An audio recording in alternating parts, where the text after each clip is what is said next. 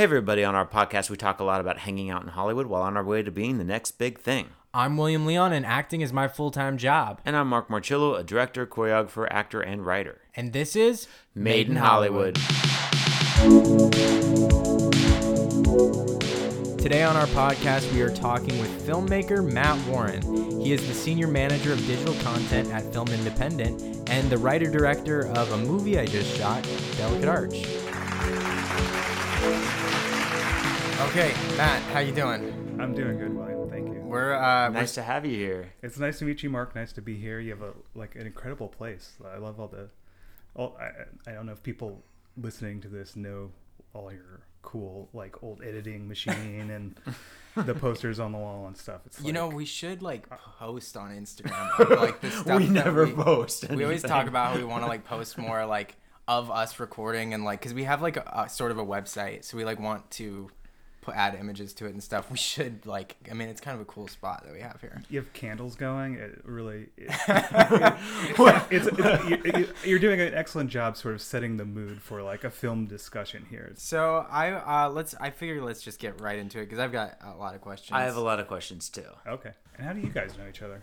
Um, we we met on. I mean, I've known Mark for a long time, but we met.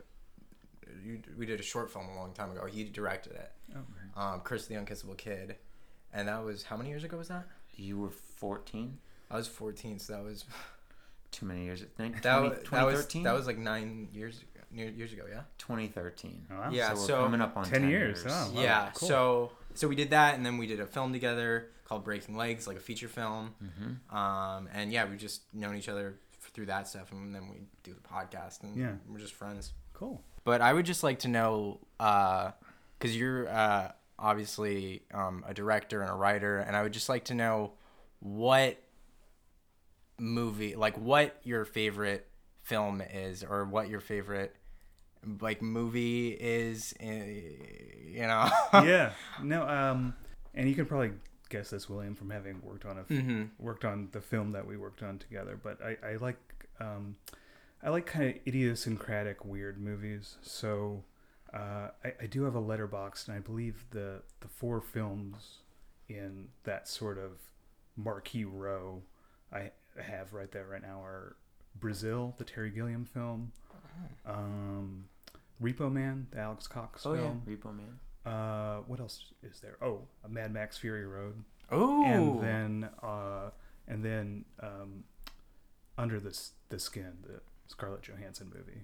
Oh, I don't know that one. yeah, actually, the only one I've seen out of those is Mad Max Fury Road. Yeah, I saw Repo Man. Repo Man. That was the one that- oh, I saw Fury Road. Yeah, that's a great movie. too. Yeah, yeah. So, um, I, I think you know if you watch like all of those are are sort of genre films, but very like a different take on what their their genre is. They sort of like transcend their kind of niches. So they're they're not very programmatic. They're all kind of definitely like a single auteur's vision and um, and just kind of very idiosyncratic and like itchy and weird movies. So that's the sort of stuff I'm drawn to. especially because the film we did, Delicate Arch, is very, very.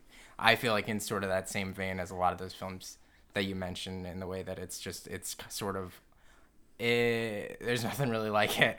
You know, it's sort of off in like the in like as far as like the genre it's in. It's sort of just a whole new take on on it. Well, I'm- glad that came through, and uh, yeah, I, I think you know I I am like a horror fan, so I love a lot of the classic old horror films, and uh, Delicate Arch uh, is almost like an essay about horror movies as much as it is a horror movie itself. It's it kind of it, it's very sort of metaphysical and, and deconstructs like the tropes of the genre and the, the hardest thing to do I, I think in horror is to you know come up with like I mean, this applies to every genre and every type of film, I guess. But to come up with like a fresh new idea, it's you know, I'll always be interested in seeing like another good zombie movie, another good vampire movie, whatever. But Mm. when there's when there's a truly unique concept in a genre film, that that is sort of the thing that activates my brain more than anything else. What? How did you get into film? How did you? Did you go to film school? What did? Did you grow up loving film? Yeah. So I I grew up in Park City, Utah, um, which obviously is the home of the Sundance Film Festival. So I sort of grew up uh, really in that atmosphere, which you know is only one week a week, one week uh, a year, but it would kind of like loom large for me. Um, and as someone who always liked art and uh, you know creative storytelling and uh, you know it was just kind of like an artsy kid, so.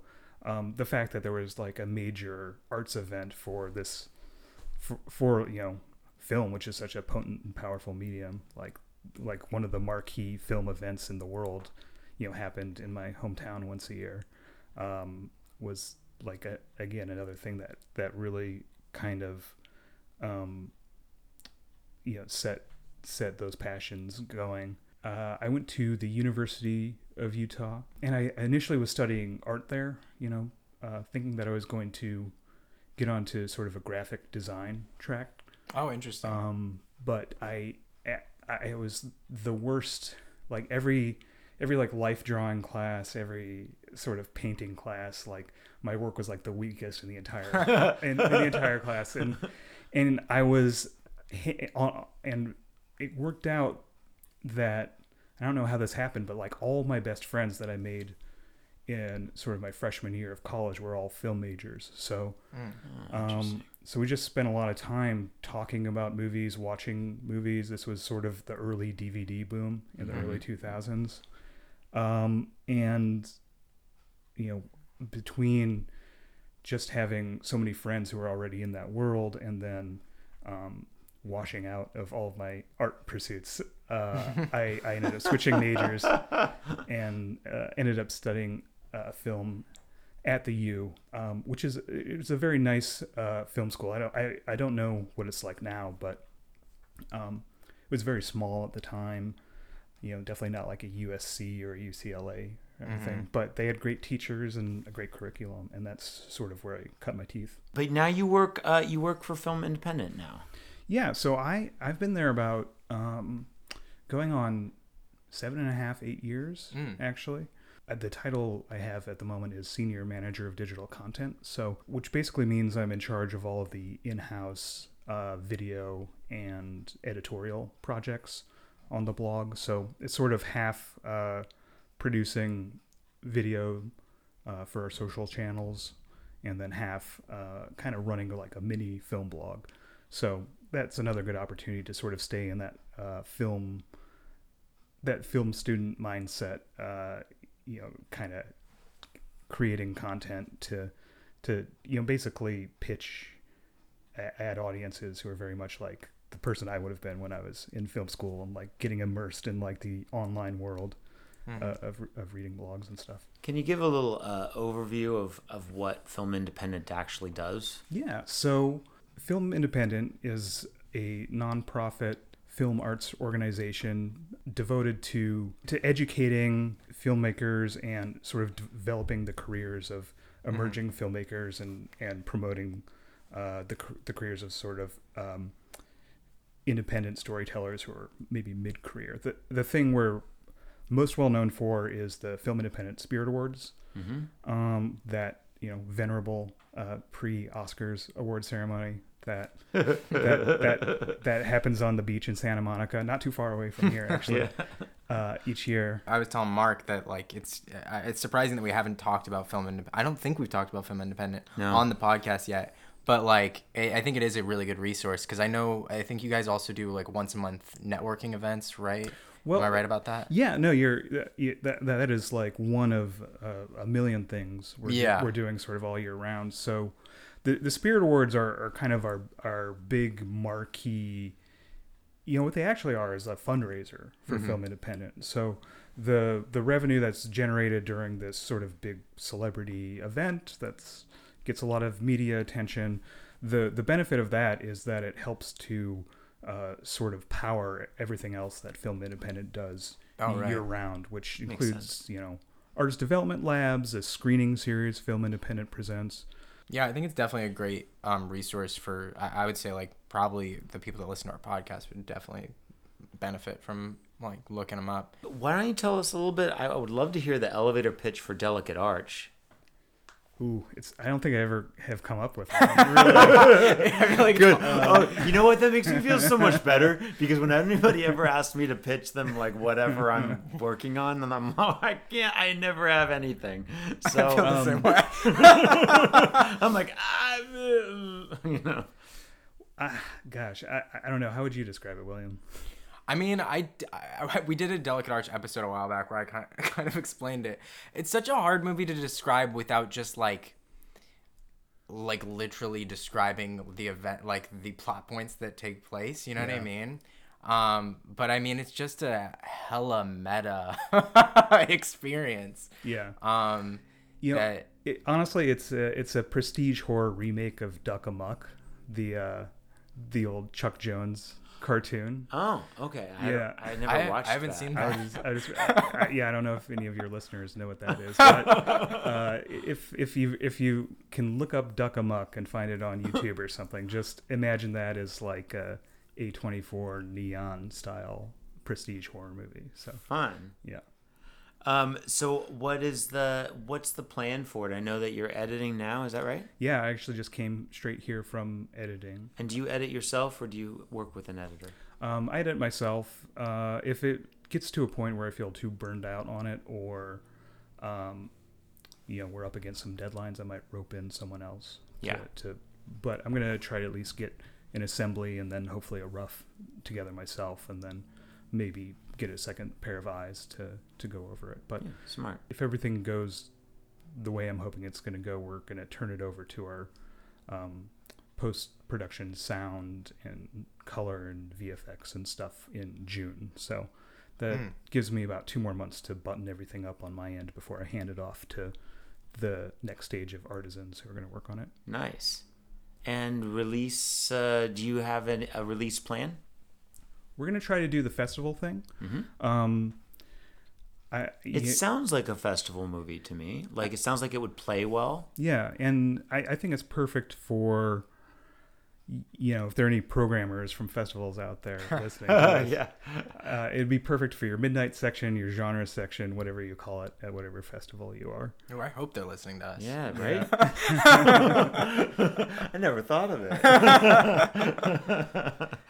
And of course, I mean, obviously, it would be like a dream come true to go to Sundance with it because it'd, it'd be a good story It would be. for us, Yeah. right. for me. the Utah, you know, Yeah, Park City yeah. resident. it would be a like, you good know. story for them, frankly. Yeah, frankly. we filmed it there. Yeah. Oh, it right. really does. It's all filmed in Utah as well. Um, so uh, you know, I I won't lie. That was my number one goal is to get into Sundance. Yeah, I love that. And this is your first feature, right?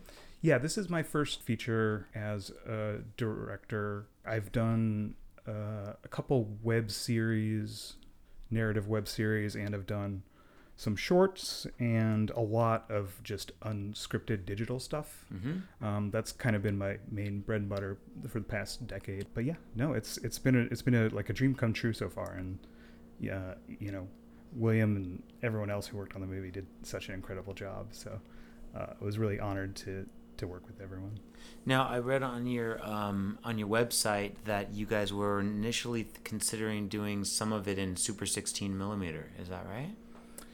Well, um, so part of the metaphysical nature of the movie is that there are a few different formats that it takes place in, like sort of layers of reality that are uh, sort of depicted using different shooting methods. So, um, w- one of them, and this is probably what wherever wherever you read that is probably like you're probably talking about the beta, what we call the beta Yes, reality. Yeah. Um, and we ended up shooting that on the DVX 100A. Oh, wow. The Yeah. DVX 100? I still have mine. I Oh, know. do you? Yeah. no, we we used the one that my parents got me for a graduation present in like 2002. So it finally great. sort of yeah. So it's been waiting around for like 20 years to. to Mine was, uh. I, I, I, uh, I grabbed it from James Mangold. really. like, yeah. I was working for him at the time and cleaning out his uh, his storage, uh, you know, all this stuff. And I was like, "What do you want to do with this?" And he was like, "Ah, donate it." I'm like, "I donated it to myself." Holy cow. That's you know, it's so funny. Like, it wasn't a DVX 100, but what was the other one that was like the Sony version of the same Uh, thing? Is the HVX one? Is that the one you're talking about? Something like that. But I was at the Autry Museum last year, and I don't know why they had film equipment there, but they had one of those like behind Lucite on oh, a column. Oh, because it had the uh, three CCDs and it was, it was like really great. Like it Yeah. actually was a really good camera.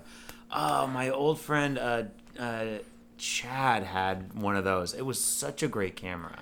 Yeah, I, I, I never got the opportunity to, to use it, but I remember like drooling over it in like videography magazines and mm-hmm. cinematography magazines at the time, and it was like very sobering for me to to see this piece of equipment that was like the hot new piece of filmmaking equipment, like literally in a museum under glass. It's Yeah. like, look at this ancient piece of of film tech. you know? Yeah, I mean, because it is now, and Yeah. it- with digital, everything is always you know yesterday's news. Yeah, yeah. So I mean, that, that's crazy, but that that's sort of um, one of the methods, and then we did some a lot of iPhone shooting as well, uh, Mhm. which which is another uh, element of the film. which is interesting. I think that was actually, I think that was my first time actually shooting on an iPhone on a film, um, before, which is very interesting. I liked I liked seeing like the little tiny phone with all of the with all the rigging and stuff that we that we had attached to it. Yeah. it just looked kind of silly, but um, but that was a lot of fun. No, and you guys got to shoot some stuff too that'll end up in the movie as well. Mm, yeah, There's yeah, exactly. Because we got yeah. to uh, there were certain points where we actually got to operate the like for the iPhone stuff. We got to operate it, Yeah. um, which was very cool. Yeah, I can't wait. you to guys see are it. so you guys are so fun together. Yeah, It- was such a fun. It was such a fun shoot. Everybody was so, um, just in tune with each other. Uh, another question I wanted to ask you. I'm just really interested as to, um, you know, I asked you which movies you like, but also I was wondering what, uh, maybe like directors have inspired you, or just filmmakers in general, or people in the industry, um, are like that are inspirations to you, and why. When people ask me my favorite filmmakers, I, I, I always feel kind of lame because it's just you know the usual suspects that a 40 year old white guy would name. You know, Cohen Brothers, Tarantino, stuff like that. I feel like my list is, is Mm. not super interesting. Um, but I, I will I will shout out one guy who is a Utah-based sort of cult filmmaker um, who was actually very instrumental in uh, D- Delicate Arch coming together, and that's Trent Harris. Um, he, you know, talk about idiosyncratic filmmakers. He, uh, you know, for 30 years has been just scraping together whatever he can to to make just these weird little um, art films that are you know sort of wacky comedies uh, mostly a lot of them have some sort of sci-fi bent to them Mhm. um, they're very sort of a- abstract and um, and and and uh, unusual um, I I saw Trent's latest movie was called Echo People, and that premiered a couple days before we started shooting in Salt Lake. I think I remember you telling me yeah. that. Yeah. and actually, the star of that film, Patrick Collins, Yeah. from seeing that film, I we hired him to play a character called the Desperate Man, who's sort of in the cold open Mm-hmm. of Delicate Arch. So, um, and then Trent also lent us some equipment for the film, and then, uh, and and uh, as far as the aesthetics of the film go, his big film that people might know him for uh, was called the Beaver Trilogy, which was sort of a festival hit, maybe a couple decades ago. Um, but that that's a movie that takes place uh, across three different formats. Um, Oh, really? As well. So, oh, cool. So that was sort of a loose inspiration for that. So and it's called the Beaver Trilogy. it's called the Beaver Trilogy, and then there's a documentary about Trent and his career that's called the Beaver Trilogy Part Four. Mm. That's uh, narrated by uh, Bill Hader. Oh, cool. Yeah. Fun. So I would I would suggest checking all that stuff out. I kind of want to. Yeah, I Yeah. would definitely want to check those out. Is there a place where we can find you, where our audience fi- Like can find you? Like social medias or Yeah. stuff like that, or anything you'd like to. I'm at MPM Warren on both Instagram and uh, Twitter. Yeah, I can I can attest that your Twitter is very funny. Oh, well, thank you. Also, I don't do much on Twitter for Delicate Arch, but I do do a lot of Instagram stuff. So that's at at Delicate Arch Pick. Well, thank you so much, Matt, for coming in and uh, and talking to us today. Well, thank you, Mark. Thank you, William. Yeah. Yeah. Thank you. Yeah, Appreciate and it. hey, and great, uh, you know, a lot of luck for the movie. You know. Well, thank you. I appreciate it. Yeah, I, I hope you can come see it when Well, it's I'm ready. yeah, I'm excited. We have for ob- obviously I'm gonna see the dang. yeah. All right, thank Money in the bank. there you go. Okay, that's a wrap. Well, that was a great interview. I love him. I love Matt. What a nice guy. Yeah, he's a really nice guy. You know, but I was uh, he didn't answer one really burning question I had. what, what could that be? Well, I don't. He just walked out of here, and I wanted to ask him who pays for porn. Oh, right. Damn. Uh, well, we should have asked him, but uh, I mean, I, I, I, I don't. But I don't either. Huh. Well, guess that settles that. Yeah. Hey, Mark, if people want to find us and follow us uh, on the social medias, you know, where could they do that? Well, I think they could just go to Instagram, William, and find us at Made in Hollywood Podcast. Oh, all right.